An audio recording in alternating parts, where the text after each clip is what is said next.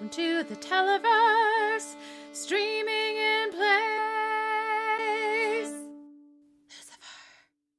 Hello, everyone. We're back for day three of streaming in place, and Allison, you're back with us. So glad you are you are well, and there's not constant like radiator banging noises. Clang, clang. It was clang. it was absurd. It was like um uh you couldn't imagine like a worse thing to happen while you're stuck at home and have a migraine. It was just absurd. It was like it was like invented to torture me. Ah, ah, connection. like I was being punished. and we can see like by episode three, right? That's already such a strong theme. I felt like such an idiot when I watched this the first time because I like hadn't made that connection that like that that was going to be their in for the like why Lucifer is not a copping because he like his thing is to punish people like. I, then they, they started getting you know talking about that in episode two, uh, and I was like, oh yeah, okay, that's obvious. I'm I'm dumb. uh, Allison, did you want to give us any thoughts on season, uh, episode two since you were not able to join us yesterday? Oh, um, let's see. I mean, I enjoyed it. I I sat down to watch episode two and then episode three with Tom. Rewatch episode two so he could catch up, and then watch episode three with Tom. And he kept being like, "Well, you know, just procedurals aren't my thing. I just don't know." And then he watched the, all of them, right? And just like sat there staring, because that's the effect of these shows. They just suck you in, and then you live them, and it's great. Um, the thing I thought about the most actually is whether or not Jeremy Davies is a huge asshole because I don't understand why he doesn't get more work um, and why he so often shows up as like a day player when he's got a, quite a lot of name recognition and I think face recognition. Like it feels like he should be like a Bill Camp, and instead he's just not. I don't know. It was these are the things I contemplate, but I I liked it. I liked the story. I liked um, the idea of redemption. I liked. I really liked the um, the ten paces at dawn moment at the end. Um, so yeah, good. Thumbs up from me. Thumbs up. Okay, well, let's talk about episode three, the would-be Prince of Darkness, and uh, yeah. So, so this one, this is the first one for me that I was watching. I was like, yeah, I don't know how this one. This for me is the weak point so far in the run. I think there's a lot of fun stuff here, but when we get to our big boardroom thing toward the end, I just kept thinking, you know, like I said about the pilot, I was thinking about Angel and how Angel did that scene, but then he kicked a guy out the window. And he burned up before he hit the ground. And that was a way more fun way to end a scene like this. Um, so it, it, for me, it, while I enjoyed this episode, it got a bit too on the nose and cliche with some of its beats, especially like the monologue from the fixer about uh, about the victim and everything. So it was a little bit of a blip for me. Uh, th- Nolan, I'm going to throw it to you. What, what did you think? Yeah, it's fine. I think it's it's weirdly like the weakest of the three episodes. I agree. Because uh, normally, like you expect the second pilot to be the weakest of like a court of three episodes because you've already watched the pilot and then you have to watch it again. But this is sort of this episode is sort of all right. We've got everything laid out. We're not going to worry about it in terms of like some of our stuff. Like Amenadiel isn't even in this episode. I think is that correct? Like he doesn't pop up at all. I think. Yeah, I don't think so um, to be like, you need to come back to hell. And that just doesn't happen in this episode because they're just like, we've got a procedural, we're going to get to it, we're going to stick with it. And we're also going to have this B plot with the stolen identity thing, which seems way too early to do a stolen identity sort of plot. But they're just like, we're going to get out of the way now, too. And so, yeah, it's just, it's not super interesting. Um, and I think that the the red herrings aren't particularly compelling or they're just really over the top in terms of a car explodes and it just feels too big for this kind of a plot line really to me anyway. So it was just kind of there uh mostly what i yeah so it was just kind of there and i was not particularly compelled by it. So yeah. Allison how did you feel Oh, I had some issues with this one. Um, I sort of liked the B plot and that I was I was pretty into I'm in in general into watching this person this being, sorry, become progressively more human in a way that's like itchy almost. Like, in addition to being discomforting, it's like he just can't deal. Um so I so I agree that it seems early for a story like that, but it was um but I was relatively engaged with that one, and particularly the end um, when he decides to let him go and the effect that has on the other relationships and whatnot. Um, I don't I don't want to be all hey we're all in quarantine. Um, let me get out my soapbox. Um, but I had I had some issues with um uh with the poor uh actress turned escort turned sting operation who's ultimately murdered by the agent who's looking for leverage. Like it just um the uh, women get murdered by their partners all the time. Um i don't think that everybody just sort of or certainly uh we're expected to kind of i think assume that lucifer is right um from the get-go um which is fine I guess as a red hair, it just there's I'm having a hard time articulating it. There's something about it that I found extremely off-putting, um, particularly given the video footage that we see of his outburst when he discovers that she's been taping him, and because we don't see any sort of conversation after that, um, in terms of their confrontation or whatever, it just felt really, really incomplete. Um, and I, I just kind of at the end of it felt like they didn't actually get the right guy, even though he confessed. It was very weird to me. Did either of you have a reaction like that? I didn't think about it in that way, but when you say that, that makes complete sense. And I, yeah, you absolutely are supposed to just believe that you'll be with Lucifer and he's right and he just knows.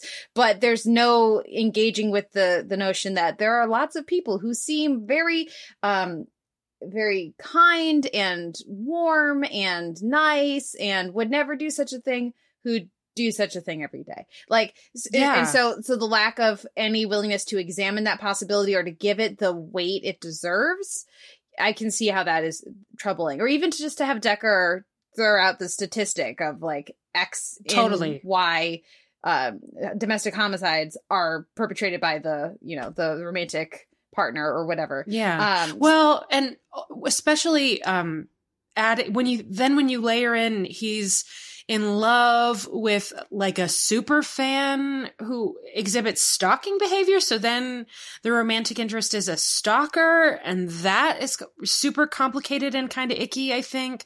Um, and certainly we know again based on statistics that there are a lot of crimes perpetrated by people who experience sexual shame in some way so when you have this pressure to have an image and it's at conflict with what he actually wants so i guess I've arrived at this. I have two issues. One is that I just don't think that the mystery um, makes all that much sense. Like it feels like there are a bunch of beats skipped. And I guess it's three things because then also I find it really squicky and because it just is just um a bunch of kind of ugly stereotypes and a bunch of assumptions that I don't think are great. And then uh, the third thing was really important. And what was it? Um, Oh, I just think there's a more interesting episode out there. I think every single one of these stories, there's a more interesting version of it. And instead, it was just kind of like a whodunit that didn't feel all that suspenseful and that didn't seem rooted in the discoveries of the characters. And yeah, it was a frustrating episode for me. Right. I think that there's a better sort of procedural version of this, like on Elementary, where issues like the statistics are there someone like Joan who would have those statistics like readily available and like her brain because that's who Joan Watson is, or just that acknowledgement of that environment escal- escalates and elevates the discussion. Even like I think instances of like Sherlock himself would be like, no, statistically, it's all of this, and also here are various reasons why.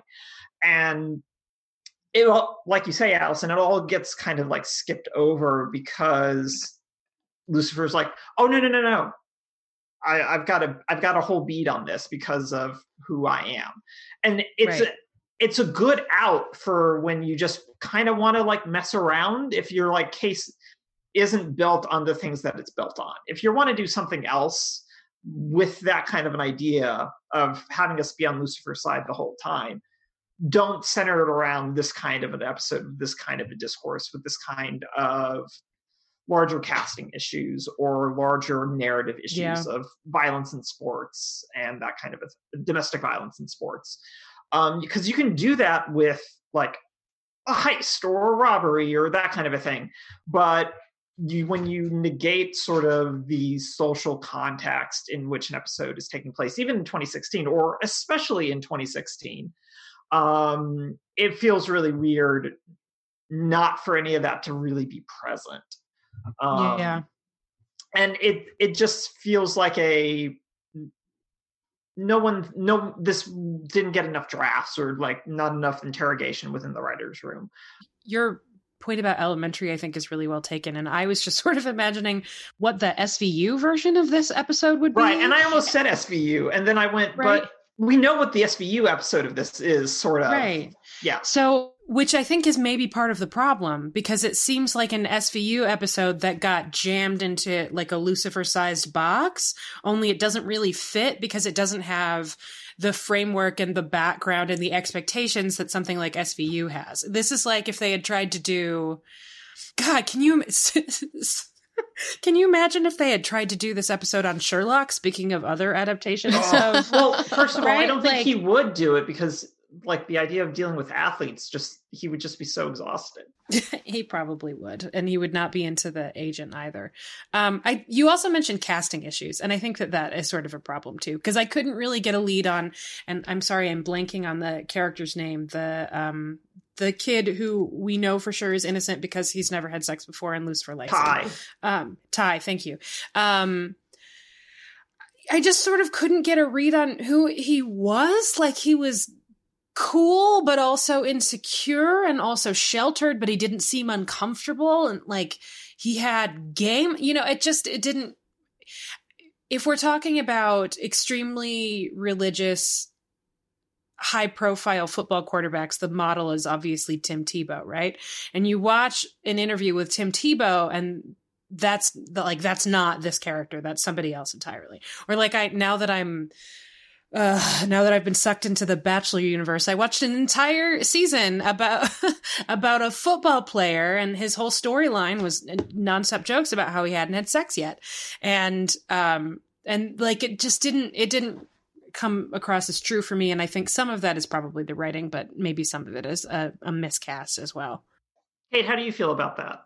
Um, I it didn't bo- bother me too much, but I can see what you're saying, and certainly it's not interested in interrogating, like you guys have said, it's not interested in really getting into these larger issues, and um, it'll be interesting to see how you guys respond to to other episodes that come up, um, where where maybe we would like more curiosity and more um depth to the approach to the case of the week when it's just gonna be an opportunity to get these characters hanging out together and like solving a mystery and really that they're they're not even all that interested in it. And like chloe will be but there are times lucifer really is not. Um i think the best episodes don't do that but some you know that's not uh, like let, the let's get our, our excuse for everybody to be in the same room out of the way and now let's just have them have fun together is, is not an unusual thing for lucifer so I'm not like there aren't particular episodes that come to my mind, but I will be curious to see if this becomes a recurring issue for you guys or if the show gets better at handling that as it goes along. So we'll see. Um, what are you guys thinking of in this episode? Um, well, this it, we, it, we had a mention of it last episode, but I enjoy that by episode three we're already to Dan the douche. Uh, do we have any thoughts on Dan the douche? can Paul, we do you have have thoughts I mean, that's the thing. Is like, can we have any thoughts? Like, I, he's still not registering for me as a character at all. Like, he just seems like every time he shows up, I just kind of zoom. I just kind of zone out a little bit, and it's not Kevin Alejandro's fault because I like Kevin Kevin Alejandro a fair bit. Like, I liked him on Arrow when he was playing Brother Blood, and that was kind of an underwritten role, and he made it work better than it really should have especially in a season where you've got Manu Bennett just like sucking up the rest of the oxygen.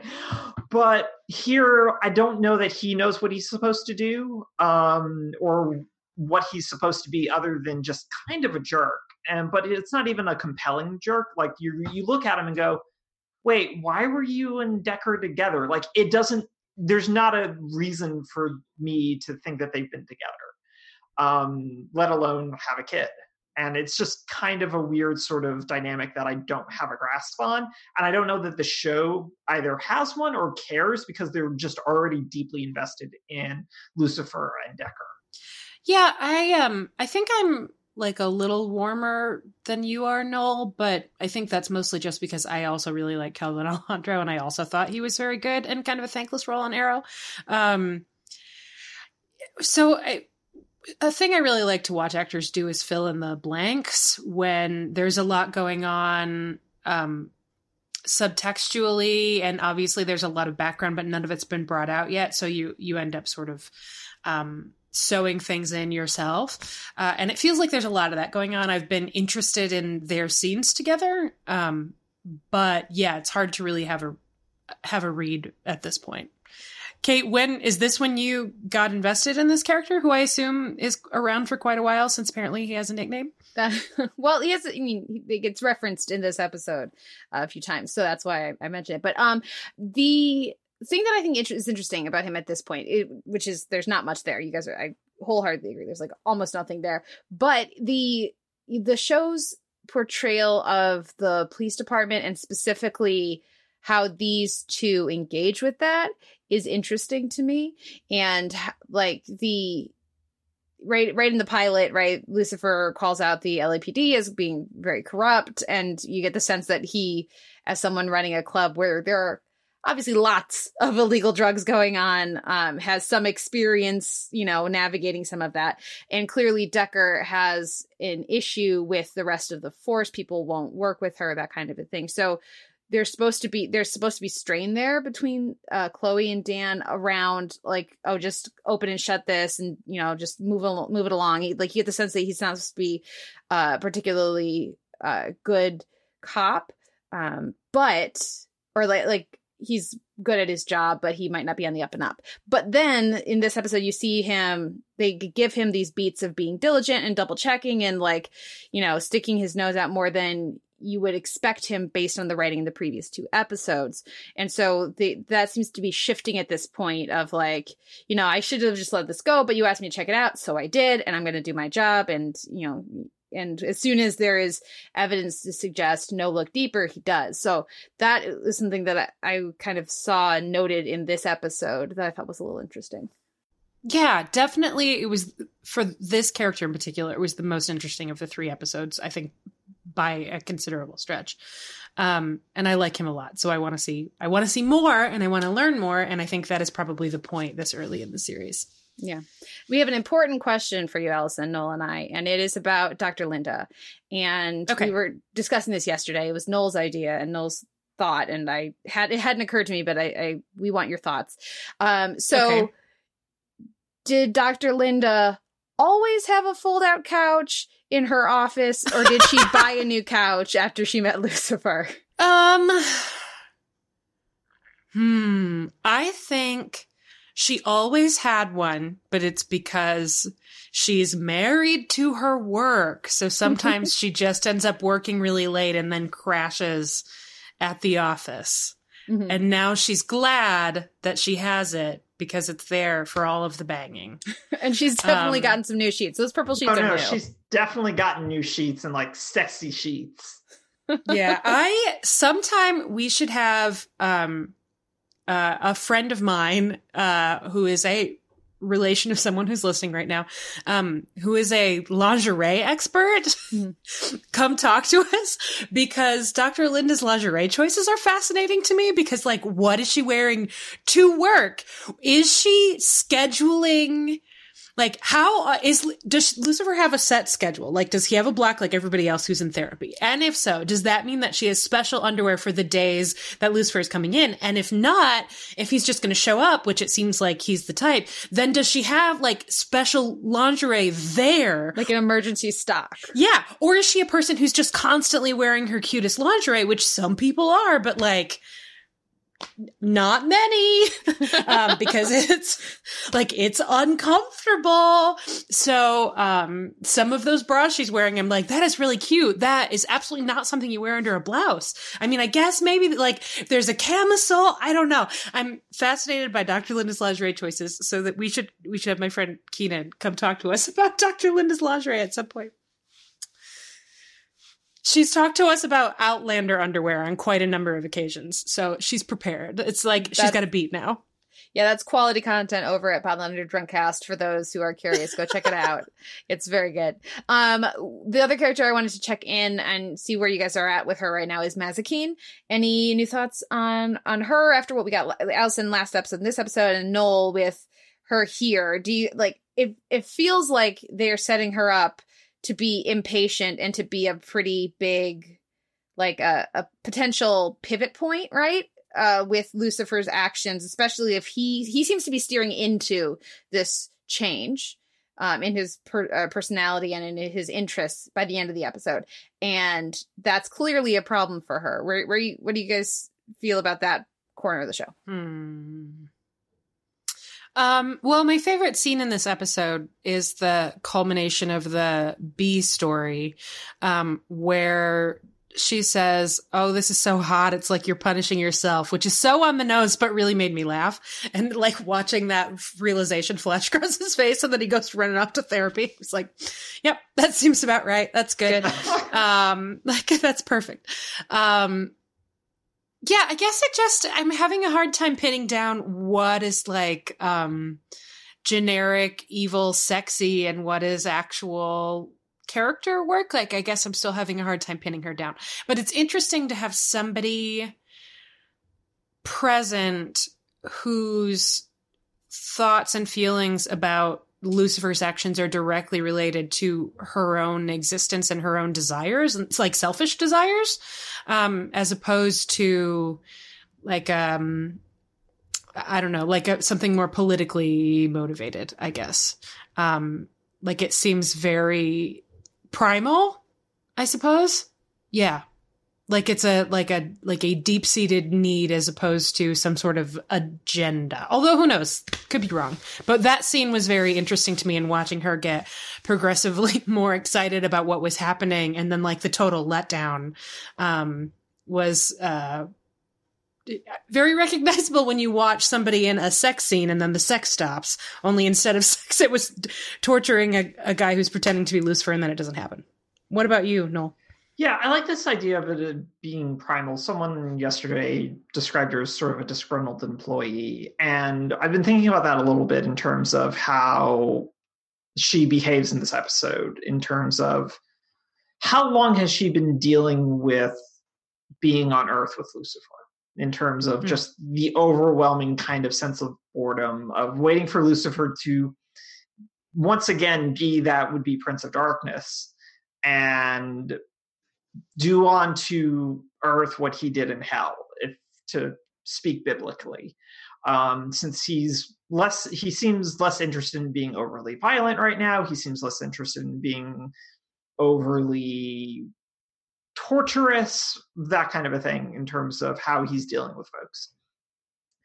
And I, I, I, so it becomes like an issue, sort of like with um, Dan's character of how are we filling in things? And where are those blanks coming from? And i think that like lesley ann brandt who plays maze has sort of a bead on this whole thing in terms of in her own head she sort of has an idea.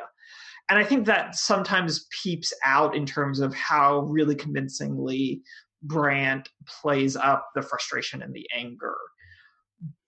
But the narrative hasn't caught up to that performance i think or the, those aspects of the performance in a way that makes it feel justified and instead just makes it feel like she's just really upset and you just keep waiting for her to leave basically and just start causing havoc on her own. But she doesn't and then the question for that becomes well why hasn't she left? And i think that's a really good question but the fact that i'm sort of having to ask that question in episode 3 i feel like is a problem of character arc and pacing. Hmm More on that later. Uh, yeah, I know. That's the thing. Is like Kate has all this privilege right now Mhm. being able, like, oh, these noobs, they don't understand anything.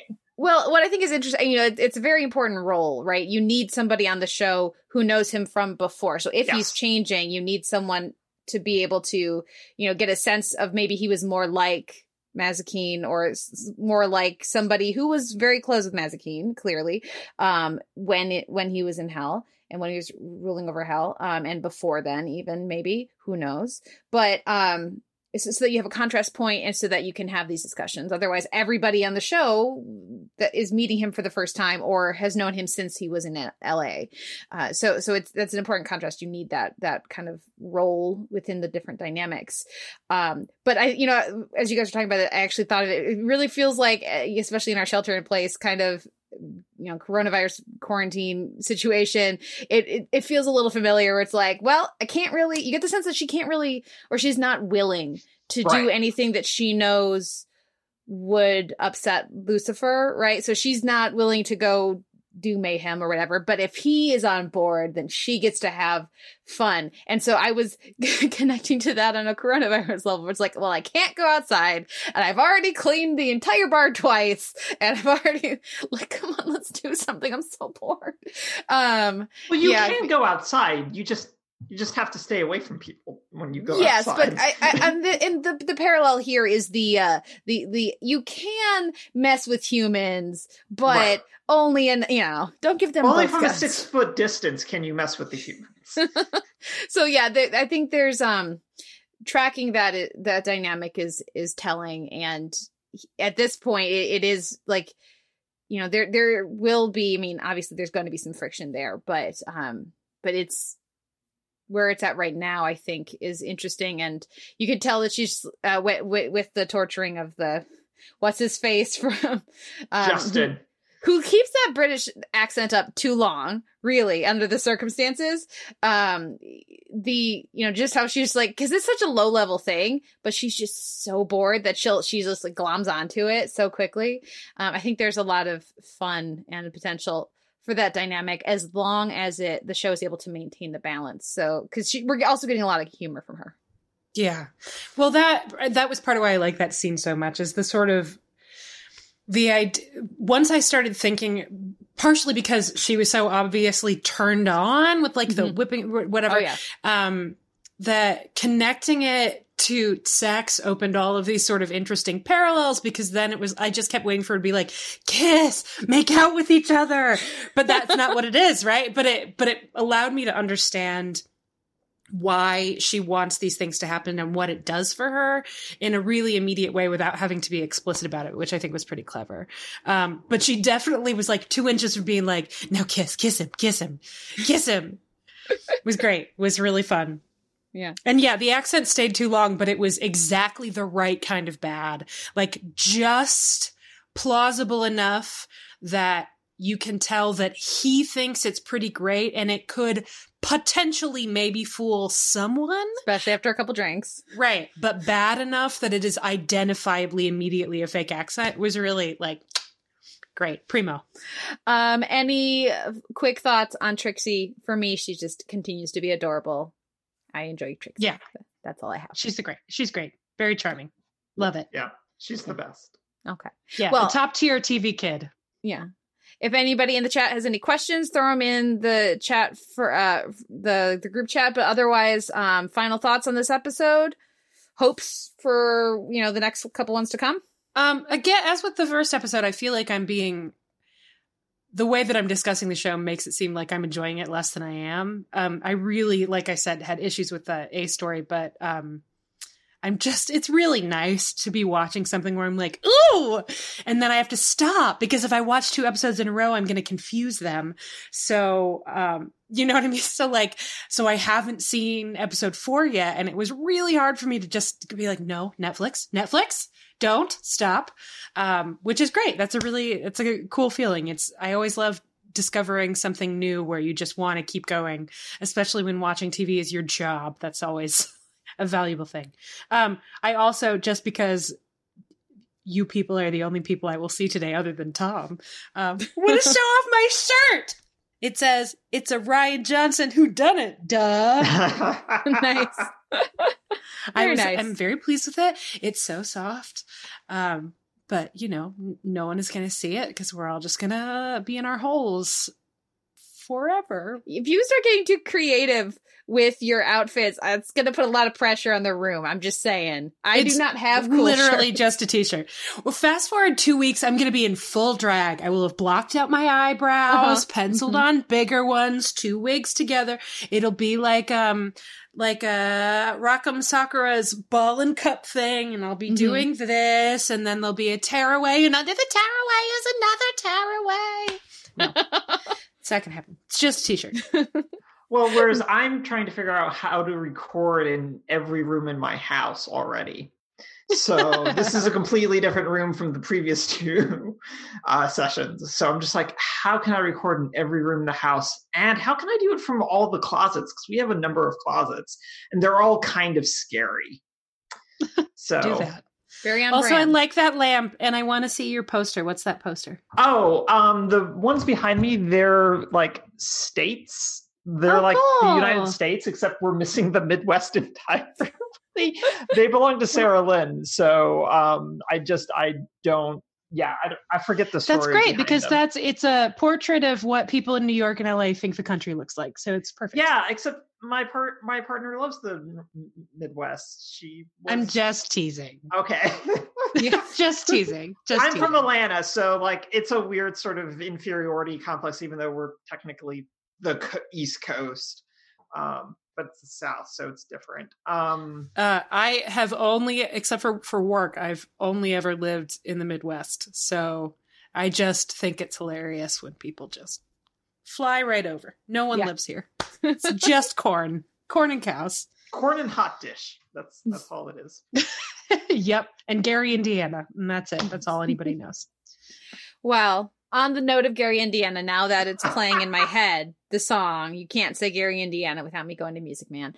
Um, I think we're going to call it there for today. Um, thank you to Marcus and Scottie and Tanya for j- showing up today for the Zoom. And uh, we will be back tomorrow for episode four, uh, which is Manly Whatnots.